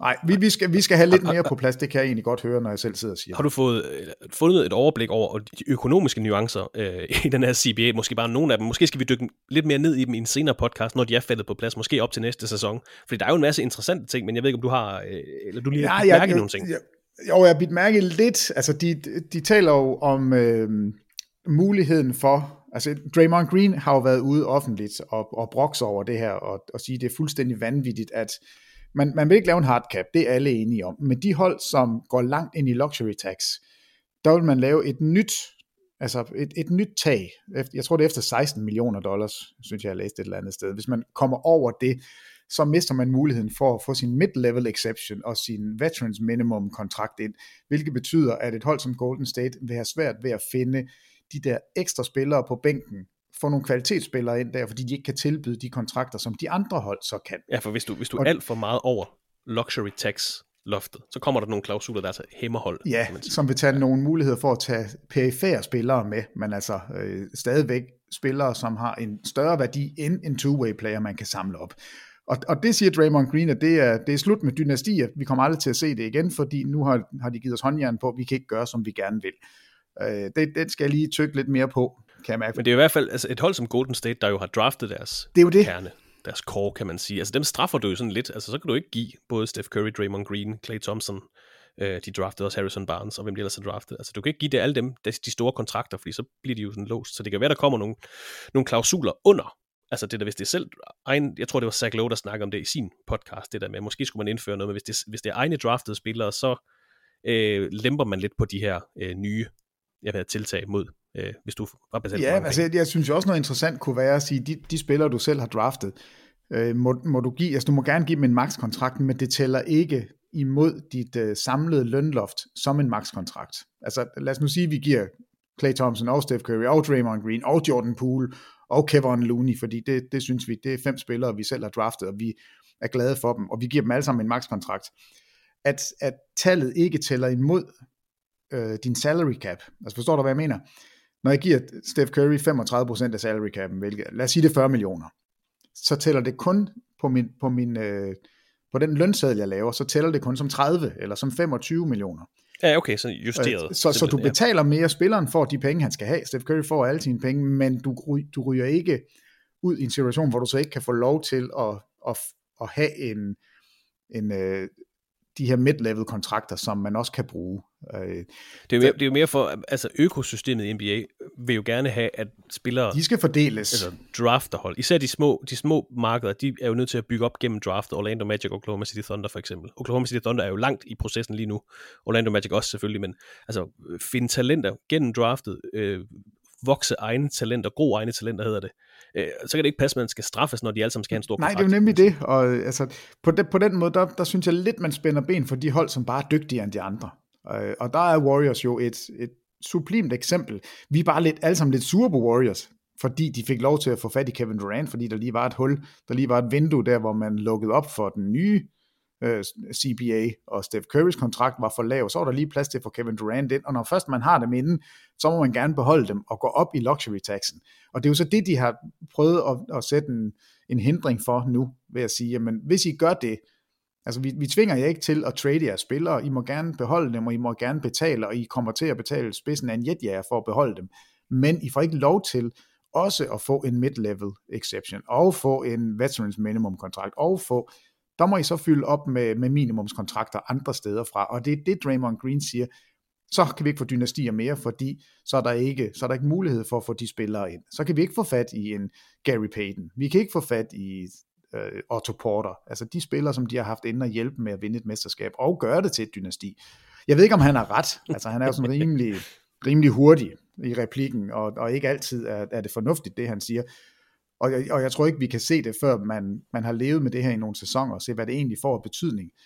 Øhm, men jeg kan godt lide, at man prøver at sørge for, at at holdene bliver nogenlunde ligestillet, men samtidig giver mulighed for, at dem, der gerne vil være big spenders, for det synes jeg jo også er fedt. Jeg synes jo, det er fedt, at Steve Ballmer bruger penge. Jeg synes jo, det er fedt, at, at, at Warriors-gruppen gør det fordi det giver også noget at snakke om, og det giver gode hold, og det kan jeg også godt lide. Jo, man kan også se, når jeg ikke bruger penge, Lige præcis. hvor langt man så når, ikke? Altså, vi så det jo Altså, med... Robert Sauer skulle jo aldrig have ejet det hold, fordi han var jo ikke interesseret i basket. Han drev jo Phoenix som en forretning, og, og det ødelagde produktet, og det var jo det var mega irriterende for os alle sammen. Så, så jeg ved ikke, hvordan man, hvordan man skal sørge for, at det er holdejere, som alle sammen vil det samme, og gerne vil bruge penge. Øh, for der vil altid være den her enorme forskel på, på lokation. Altså, der, der er jo ikke nogen, der gider at tage til Charlotte. Der er jo ikke nogen, der gider at tage til, hvor gider de heller ikke til, til Oklahoma. De gider ikke, altså de små markeder, det, de får ikke de samme muligheder, det tror jeg aldrig, man kommer til at ændre på. Så man skal lave et system, og det synes jeg, man gør. Man skal lave et system, som giver så, så rig mulighed som muligt, velvidende at Los Angeles Lakers, New York Knicks, øh, Brooklyn Nets, Miami Heat, altså de der hold vil have en fordel. Det, det, det, det tror jeg ikke, vi kan lave om på.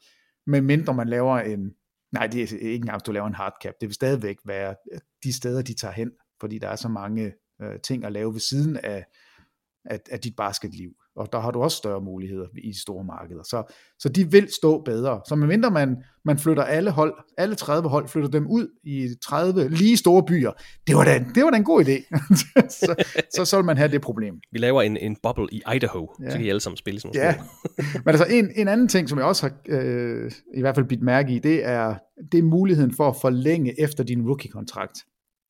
Der er jo nogle regler for, hvor mange, altså der må du gå, det er vist nok 120 procent nu, du må give af den kontrakt, du har, så kan du forlænge, og så give 120 procent øh, til den næste kontrakt.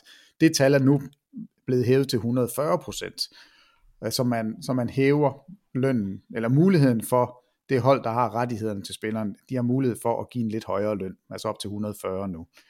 Øh, jeg ved ikke, om det, om det er nok. Jeg ved ikke, om, øh, om, om de penge, der kommer ind, ikke bare er, er meget større, sådan at man kan kigge på, på tallet og sige 140% af den kontrakt, jeg får nu, det giver mig 25 millioner næste år. Øh, jeg kan se, at en, en makskontrakt om tre år vil være så så høj, så er 140% slet ikke nok i forhold til, hvor god jeg er. Og det, det kan jeg ikke lige regne ud. Øh, Nej, men det, det er i hvert fald et, et, et værktøj til at holdene kan Det er et altså, værktøj til at beholde ja. spillere, og det er jo det, ja. man gerne vil. Du skal have en mulighed for at tilbyde de spillere, du selv drafter, tilbyde dem gode kontrakter og have en lille fordel i forhold til, om de smutter. Øh, og og det, det er jo fair. Og det synes jeg virkelig er fair, øh, at man, man får en fordel. Jeg er bare ikke sikker på, at fordelen her er stor nok. Nej, det må vi se. Altså igen, øh, det tror du ret i, at vi skal have et par sæsoner det her, hvor vi så kan se, kontrakter underskrevet, og, og, og hvordan det arter sig øh, i den nye CBA her. Og igen, det, skal, det kan godt være, at vi skal dykke lidt mere ned i, i, i flere af de her økonomiske nuancer i en senere podcast, men øh, igen, kontrakten er ikke underskrevet nu, men alt øh, øh, tyder på, at den snart bliver den her nye overenskomst mellem ejerne og spillerne i, i ligaen. Jo, og så har de jo fået lov til at ryge ja. alt det tjalle, de har lyst ja, ma- til. Marihuana øh, bare, fjernet fra... Bare give den gas. Jeg tror, der er nogle spillere der i 90'erne, der tænker, hey... Ja, hvad er det for en mærkelig liga nu? 20 år for sent på den. ja. og de har faktisk, de har jo ikke, de har jo deres egne øh, Øh, dopingregler, og deres egne regler, og marijuana har været noget af det, der har været på dopinglisten. Øh, de har faktisk ikke testet for det siden boblen, øh, siden boblesæsonen i 2020. Øh, så det var egentlig naturligt nok, at den, at den ryger helt ud. Øh, jeg, jeg, jeg sidder ikke og advokerer for, at man skal ryge så skæv hver eneste aften. Jeg tror ikke, det er godt at spille basket på marijuana, men, øh, men jeg tror, der er flere spillere, der tænker, det er fint. Altså nu, øh, nu når vi engang har en fri weekend, så kan det godt være, at vi lige giver den gas. Så jeg har ikke noget problem med det, men det er sjovt, at det sådan bliver fremhævet ja. som, som ja. en, vigtig, en vigtig ændring i den Jamen, jeg nye tror også, CBA. det har, været en mærkesag for mange spillere. Jamen det tror jeg da også, det har. Faktisk også, ja. Og det er da også lidt besynderligt, at du har flere stater i USA, hvor du gerne må ryge, men du må ikke ryge i, altså, ja, jeg er hverken fra eller for eller imod marijuana, men jeg synes bare, det er sjovt, at det kommer på som en, ja, en mærkesag. Det vil vi gerne lige, det vil være sikker på. At vi... Jeg ved, om det var det første spillerne, de gerne vil snakke om. De er ligeglade med lønnen. vi skal have en masse penge, og vi skal have mulighed for at ryge joints.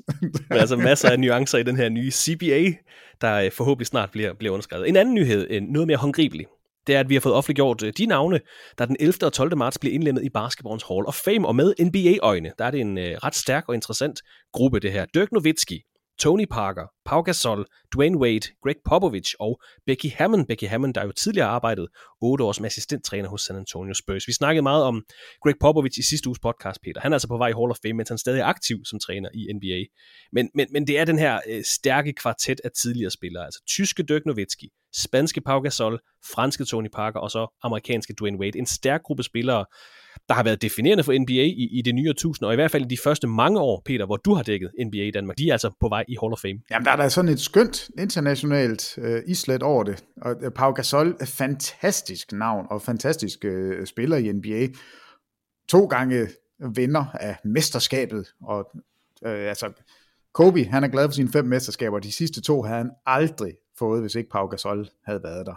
Øh, han var også Rookie of the Year, og selvfølgelig mange gange All-Star har vundet øh, med, med landshold. Vi skal huske, det er basketballens Hall of Fame. Præcis, ja. Um, Tre gange EM-guld med Spanien, ja, ja, ja, to OL sølvmedaljer også, Pau Gasol. Så, så, så, så er der ingenting, Pau Gasol ikke har gjort. Øh, og så er han jo også en af de få spillere, der er blevet traded for sin lillebror, hvor det faktisk blev en succes for begge to. altså Marc Gasol har også vundet et mesterskab. Altså de to, jeg tror også, Marc Gasol kommer i, i Hall of Fame øh, på et tidspunkt, så kan de to stå og holde i hånd. Så, så fedt, han er kommet ind, og selvfølgelig fuldt fortjent. Dirk Nowitzki, det giver sig selv. Altså, jeg ved ikke engang, hvorfor man... Altså, der, der er i hvert fald ikke nogen, der er i tvivl om, at selvfølgelig skal han øh, ind 21 sæsoner i Dallas for det samme mm. mandskab. Hvad der, der står her, 14 gange All-Star, MVP i 2017. Vinder 12 gange All-NBA-spiller. Ja, og vinder mesterskab i 2011. Et af de flotteste mesterskaber nogensinde, og mest overraskende mesterskaber jeg siger det hver gang, jeg siger det igen. Jeg havde dem til at tabe i første runde, i anden runde, i tredje runde og i finalen. det, det gjorde de så ikke. Vi kan også kalde ham det øh, gjorde de så Dallas ikke. Mavericks bedste spiller i historien og et internationalt ikon, Dirk Nowitzki. Ja, og, og jeg tror da, Dirk Nowitzki og Pau Gasol lige nu, der slås de nok om, hvem har været den bedste øh, øh, europæiske spillere i NBA af os to. Um, mm. Jeg tror, når when it's all said and done, så vil der være noget Jokic, og der vil være noget Janis, ja. øh, Janis og, og noget Doncic, som, som vil blande sig der. Men lige nu, der står de der. Og så Tony Parker, undervurderet god guard. Altså, øh, det eneste, han sådan har snuppet, hvor man, han skiller sig en lille smule ud, altså ud over de fire mesterskaber, ud over at være All-Star flere gange også, det var en Finals MVP i 2007 på et hold, som altså havde både Ginobili og Tim Duncan, så var det altså øh, Tony Parker, der løb med, med æren der. Så, så kæmpe internationale navne, og så toppet op af, af spionen Greg Popovich. Det er, det er mega sejt. Og så Dwayne Wade, han går lidt under radaren, fordi de der internationale, det er, dem, ja, det er i hvert fald det, jeg lige kigger på først, det internationale islet. Men Dwayne Wade... Det, det er sjovt, du siger det, Peter. Du stjæler lige et spørgsmål fra mig her. Allow me. Tre gange NBA-mester, en gang Finals MVP, otte gange All-NBA-spiller, tre gange All-Defensive-spiller, en gange Ligatop-scorer, og også vundet en gang OL-guld med USA, øh, den bedste spiller i Miami Heats historie. Mit spørgsmål var faktisk, er Dwayne Wade øh, blevet en lille smule undervurderet? Ja, det synes jeg faktisk, han er. Øh, både når, når vi kigger på den her klasse af, af, af folk, der kommer ind, fordi han er, han er nummer fire, jeg nævner, fordi jeg, jeg straks har fokus på det internationale, men også ja. fordi man glemmer lidt, at han var bedste mand på det der mesterskabshold i 2006. Øh, han spillede sammen med Shaq, og, og blæste jo igennem, men man, der er mange, der kigger lidt ned på den serie og siger, at det var fordi dommerne snød, og det var fordi Dwayne Wade kom på straffekastlinjen hele tiden. Og så kommer den der opblomstring, da LeBron kommer til, øh, og de vinder de to mesterskaber, hvor LeBron tydeligt er den bedste spiller. Altså det, det, det er han jo. Nej, altså det, ja, det er, ja, det er ikke at diskutere. Men, men Dwayne Wade, ja, han er blevet overset. En af de bedste defensive guards i, i den tid, han var, der blokerede skud til højre og venstre på kartposition. Det var der ikke nogen, der havde gjort før. Øh, så, så jo, han er en lille smule undervurderet, og det er, altså det skal, vi skal bare lige huske at nævne ham, fordi er der tosset, hvor var han god. Altså han kommer ind i ligaen, og han lærer aldrig at skyde. Han kunne ikke skyde, om det galt hans liv, og alligevel er han en, altså han har været ligatopscorer, han har været fuldstændig umulig at kontrollere, fordi han var så atletisk og så snu. Og så er han også, i hvert fald i min bog, så er han ham, der har opfundet det her med, jeg tager ikke den vej rundt om screeningen, fordi det ved I godt, at jeg skal, og så derfor gør jeg det ikke. Altså, er du svim, hvor har han bare gået den anden vej rundt om, jamen stort set alle screeninger. Han brugte ikke screeninger til andet end sådan en decoy. Og altså på vej i Hall of Fame, øh, Dwayne Wade. De her fire navne, Nowitzki, Gasol, Parker, Wade, plus Greg Popovich og Becky Hammond, er naturligvis af de vigtigste navne i, i en NBA-podcast. Vi skal naturligvis også nævne de andre navne, der her i august kommer ind i basketballens Hall of Fame. Jim Valvano, den tidligere, eller der tidligere var træner for North Carolina State University. Det amerikanske kvindelandshold, der stillede op til OL i 1976. Den tidligere Purdue-coach Gene Keady. Den tidligere Texas A&M træner for kvindeholdet, Gary Blair hedder han. David Hickson, der tidligere har coachet Amherst College i 42 år. Og så Gene Bess, der vandt 1300 kampe som junior college coach på Three Rivers Community College in Poplar Bluff, Missouri. Det er altså de andre navne, der kommer i Hall of Fame ja, i 2023. vi, vi skal lige blive ved Gene Bess, fordi øh, jeg gik lige ind på Wikipedia. Det er det der store sted ude på internet, hvor man kan læse lidt. Øh, fordi jeg synes, det var så fedt. Øh, 1300 sejre, altså flest af alle, altså over alle college-rækker. Øh, var head coach fra 1991 til 2020. Han, altså det, det er jo vanvittigt, ikke? Øh, så, så, så, så rigtig, rigtig fint. Han vinder to mesterskaber også, men har, altså nej, jeg sagde 91, øh, 71. Gør det ikke mindre imponerende. 71, nej, nej, nej.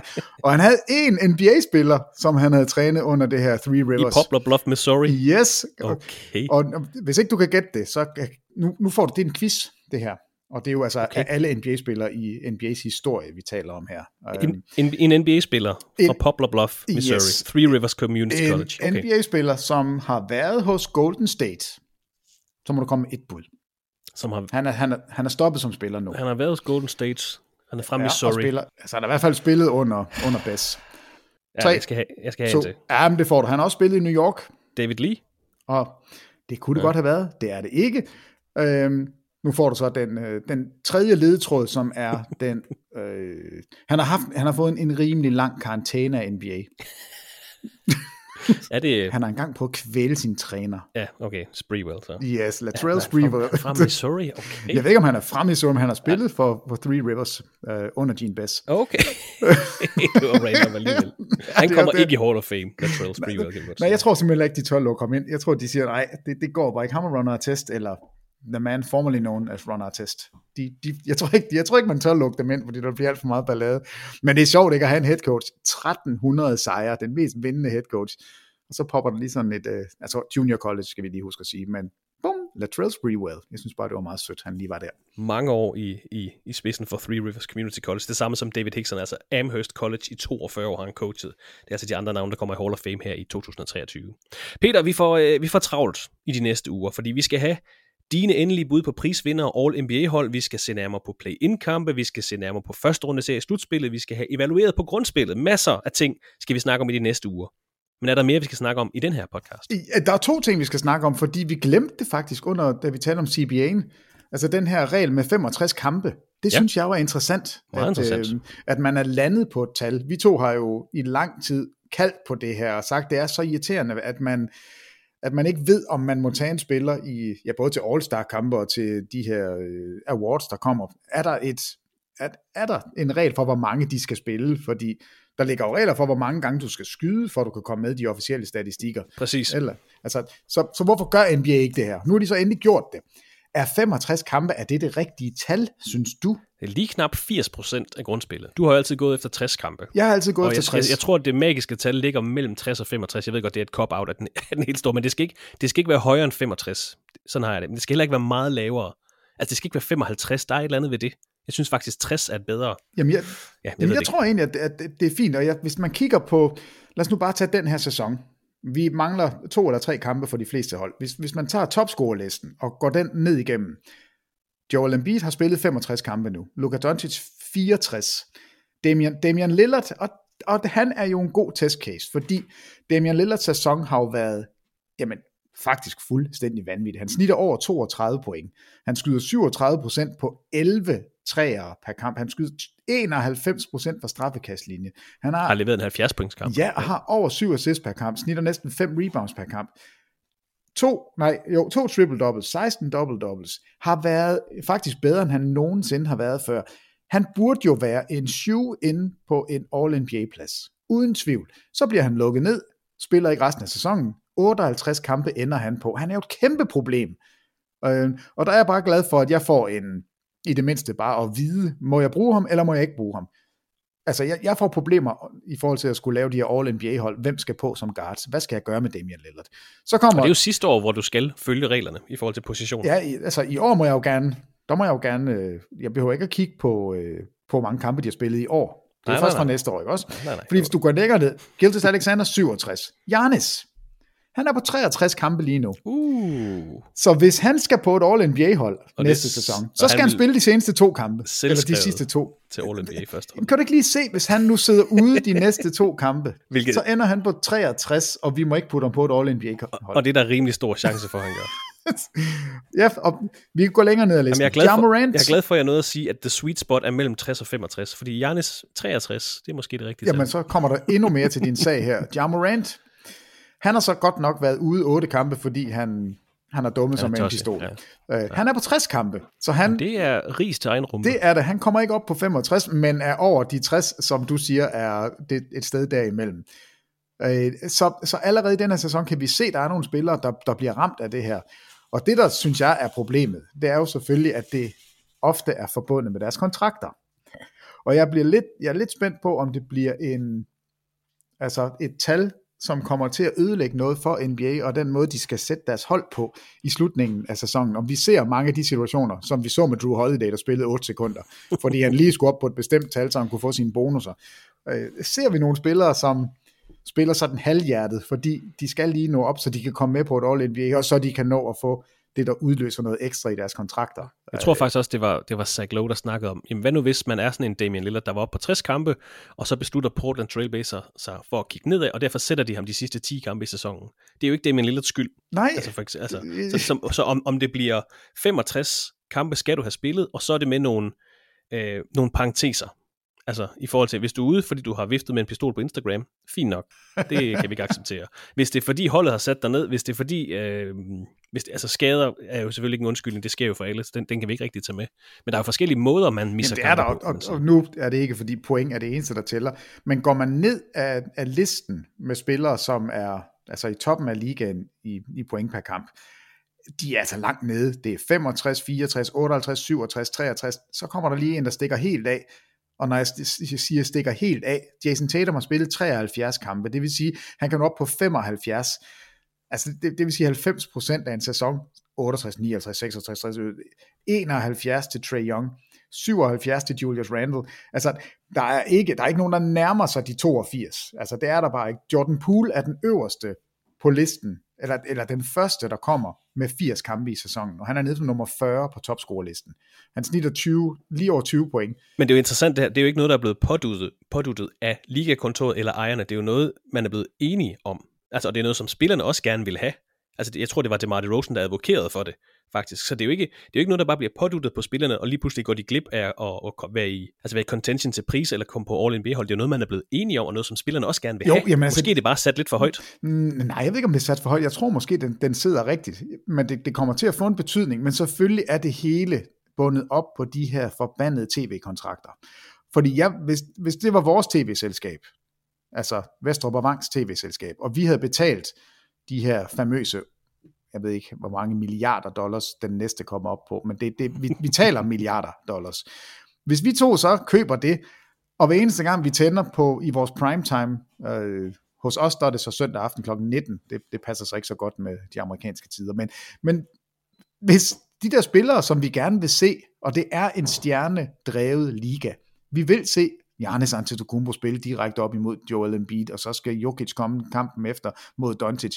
Hvis de fire spillere sidder ude i de to kampe, som vi har betalt milliarder for, så vil jeg da også blive sur. Og så vil jeg sige, "Men så gider jeg ikke betale milliarder. Så vil jeg kun betale peanuts. Øh, fordi det er jo ikke det værd, for jeg er jo ikke sikker på at få det produkt, jeg betaler for. Øh, så jeg tror, at spillerne, de kan jo godt se, at problemet er der. Øh, og jeg tror også, de et eller andet sted har brug for nogle guidelines til det. Trænerne har brug for guidelines. Organisationerne har brug for guidelines. Fordi lige nu kan du opst- eller have den her situation, Kawhi Leonard, der siger, jamen øh, mine læger siger, at det er ikke så godt, jeg spiller back-to-backs, jeg vil gerne sidde ude. Og hvordan i alverden kan du tvinge ham til at spille det? Altså, De ved godt, at, at, at der, er, der er noget her, der skal passe sammen. Pengene kommer et sted fra, og vi er nødt til at give et produkt tilbage. Og det, er, altså det var noget af det, Kobe jo er kendt for, at han sagde, at altså, folk betaler penge for at komme i hallen og se mig Ja, spille. der kan være en lille dreng, der er kommet kun for at se mig spille. Ham Ja, spiller så derfor for. spiller jeg på et brækket ben. Altså, Mm. jeg gør alt, hvad jeg overhovedet kan. Og nu siger det jo ikke direkte. Folk har betalt tv-penge for at se mig spille. De bruger jo altid det der, folk er kommet i hallen, og det er jo også større. Men altså, spillerne er godt klar over, hvor pengene kommer fra. De ved godt, at de er nødt til at yde deres også. Men jeg er glad for dig. Jeg er virkelig glad for, at der er kommet et tal. Og jeg synes, det er, jeg synes egentlig, det er landet et okay sted. 65, det er måske... Øh, Så må du miste 17 kampe på en sæson, ikke? Ja, og, og det synes jeg jo er mange kampe. Og alle, Ja, det, er- det er to kampe om måneden, cirka. altså, du kan jo i hvert fald ikke... Ja, det er lige ved, at du kan sidde ud alle back-to-backs, og så alligevel blive inden for, de, øh, inden for grænsen. Så, 65 kampe, så det, simpelthen. det kan godt være, at man kigger på schedule og siger det. Men så en enkelt skade, så er du ude. Så, så kan du ikke komme på det der All-NBA-hold. Men det kan godt være, som du siger, det kan godt, så ser vi Kawhi Leonard komme ind og spille 90 sekunder, så bliver taget ud. Så ser vi ham ikke igen. Ja, og så, men, men der kan man så svare den anden vej. Øh, der har Adam Silver jo ret til at give bøder for sådan nogle ting, hvis, han, hvis det er usportslig optræden, eller hvis ikke Ja, man giver, ja, sig, giver sig fuldt ud. Men, men det bliver bare sjovt, men jeg er, jeg er overall, så er jeg glad for, at der er kommet et tal på, fordi at jeg er da træt af at skulle sidde og vurdere, om er 61 spillede kampe, er det nok, eller er det ikke nok? Er det så nok for en Ja, spiller? storhed, Ja, og så er der en, der spiller- over 61 kampe, og storhed over 78 kampe. Der er en forskel. Ja, det synes jeg, der er. Så jeg er glad for, at nu har jeg det mindste et tal, jeg skal forholde mig til. Øh, Og sige, jamen, det kan ikke blive dig, for du har spillet 64 kampe, også selvom jeg ved, at du er en af ligaens fem bedste spillere. Du kommer ikke på All NBA-holdet, for du har ikke opfyldt kriterierne for det. Fordi nu er der nogle kriterier. Det, det synes jeg egentlig er, er meget rart. Og forhåbentlig kan det blive sådan, at man, man lander et sted, hvor man får stjernerne at se stort set hver gang. Altså, det startede jo til, ud, vi havde det med i sidste podcast, men altså den, da San Antonio sætter alle deres spillere ned i Miami, det er jo der, det her virkelig kom op til overfladen, hvor, hvor man kunne se, hvor stor betydning det har. Øh, at man i den grad bare vil sørge for, at tv-produktet fungerer. Og det gør det ikke, hvis stjernerne ikke er der. Altså, vi gider ikke sidde og kigge på spillere, vi ikke kender navnet på. Vi vil gerne se Tim Duncan. Vi vil gerne se Tony Parker. Vi vil gerne se Manu Ginobili. Jamen, det kommer du ikke til. Nå, men så får I en bøde. 250.000 dollars. Altså. så der er jo noget, man kan styre det med, og det er bøder. Men fint, at der er kommet en grænse, og jeg synes faktisk 65, det er et okay tal. Og det skal vi altså forholde os til øh, formodentlig allerede til næste sæson. Øh, det bliver nemt for dig i år, Peter. Der har du ikke noget forhold dig til. Nej, der, Der- der, det, var, det var den ene ting, Peter, du lige ville have med. Der var en anden ting også. Jamen det er jo fordi, vi har jo ikke givet den, øh, vi har jo også en award, Keep It Going Man Awarden, Ja, gud. og den er vi nødt til, at- og, og der er jo en, der, der er stukket af, øhm, og det er Donovan Mitchell. Jeg ved faktisk ikke, om han har fået den før, men hvis ikke han har, så får han den nu. Han har jo spillet, og, vi skal, og grund til, at den er interessant, det er, fordi vi skal holde øje med den. Fordi han har jo fire kampe i streg nu, med over 40 point. Og det er der altså kun syv spillere i NBA's historie, der har gjort flere gange end fire. Uh. Og nu prøv du lige at få navnene her. Kan Altså, jeg jeg vide, læste, om Will Chamberlain sniger sig her til på lige ved slutmålet af podcasten. jeg lover dig, han er lige med. Altså, Will Chamberlain er selvfølgelig med. Elgin Baylor, hver Ja. eneste gang, der er en pointrekord, så Ja, kommer hans ja. navn op, men man glemmer bare, hvor god han var. Nå, Will Chamberlain, Elgin Baylor, selvfølgelig Jordan. Allen Iverson, Kobe Mm. Bryant, LeBron James, og så har jeg selv fundet James Harden, øh, fordi han var ikke på den crazy stats, som man kan føre på, øh, følge på Twitter, som kommer med sådan nogle opdateringer en gang imellem. Og de sagde, at der var seks spillere, der havde gjort det her. Det passer altså ikke, James Harden har også gjort det, så der er syv. Og han er den seneste spiller, der har gjort det. Men altså syv spillere, der har scoret over 40 point i fem kampe eller mere. En klub, som Donovan Mitchell kan komme med i. Men så var jeg inde, fordi man skal jo altid falde i, men det, det lyder jo fint nok. Will Chamberlain har gjort det her. Han har forskellige streaks. En 14 gange, en 14 gange, en 10, en 8, en 7 og en 7, og så en masse andre. Dem gad jeg ikke tage med. Øh, Jordan, han havde ni kampe i streg. Kobe har haft ni kampe i streg. Så de to, på den måde følges de også ad.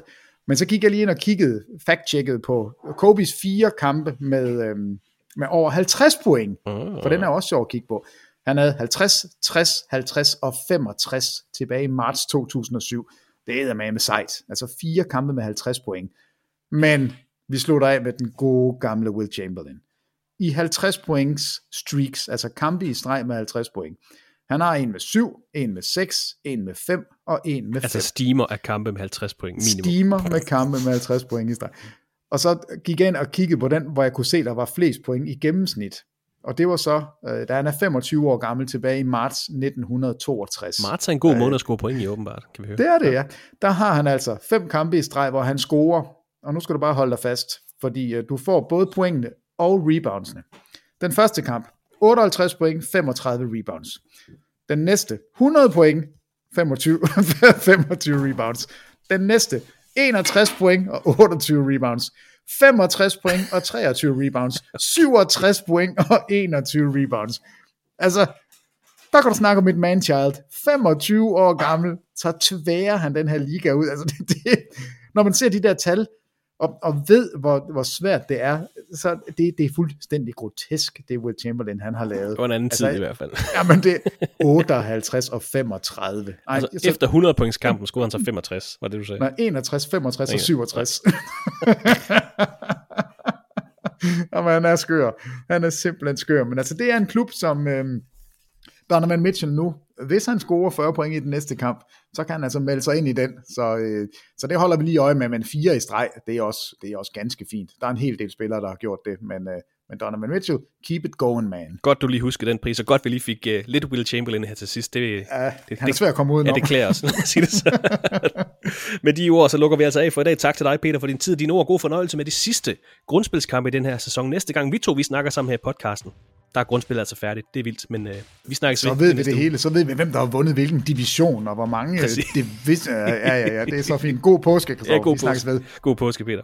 Det bliver altså ordene i denne uge. Ha' en rigtig god påske, og husk at se med på søndag fra kl. 18.30 på TV2 Sport, hvor Thomas Bilder og Peter Wang altså lukker grundspillet med 5 timers NBA 360, eller nærmere NBA 720.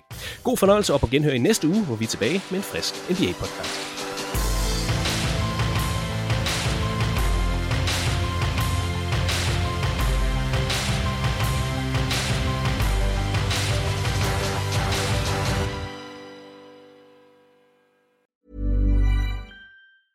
Mom deserves the best, and there's no better place to shop for Mother's Day than Whole Foods Market. They're your destination for unbeatable savings, from premium gifts to show-stopping flowers and irresistible desserts. Start by saving 33% with Prime on all body care and candles. Then get a 15-stem bunch of tulips for just $9.99 each with Prime. Round out Mom's menu with festive rosé, irresistible berry chantilly cake, and more special treats. Come celebrate Mother's Day at Whole Foods Market.